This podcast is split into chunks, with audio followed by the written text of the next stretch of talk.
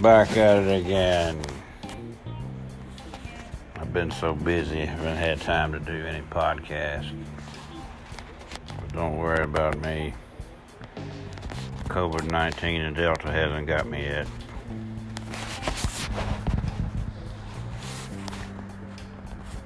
Let's see where, where we're at. Oh man, done lost track of my story.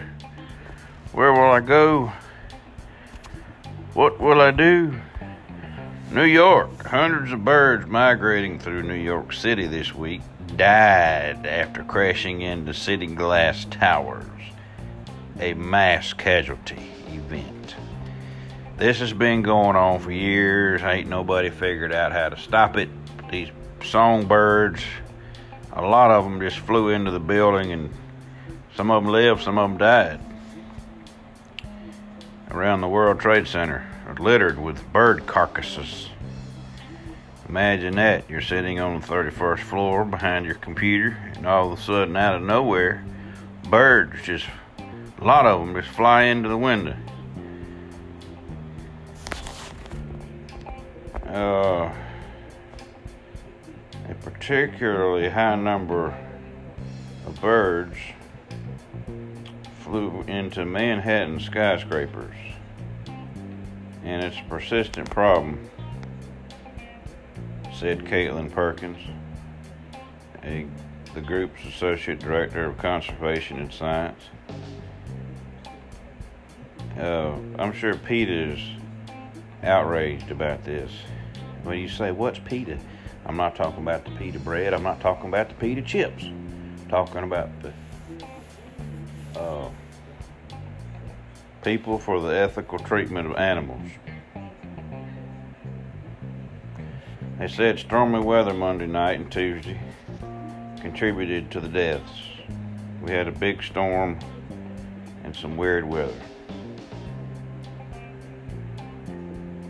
Perfect combination that can lead a bird to a window collision. Yeah, I mean, bad weather has had a, a bad rap for all kind of collisions.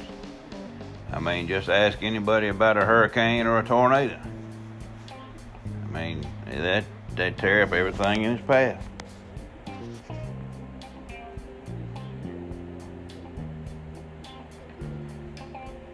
Long story short, oh, they got some volunteers who tweeted about finding nearly 300 birds on the sidewalk surrounding the World Trade Center towers.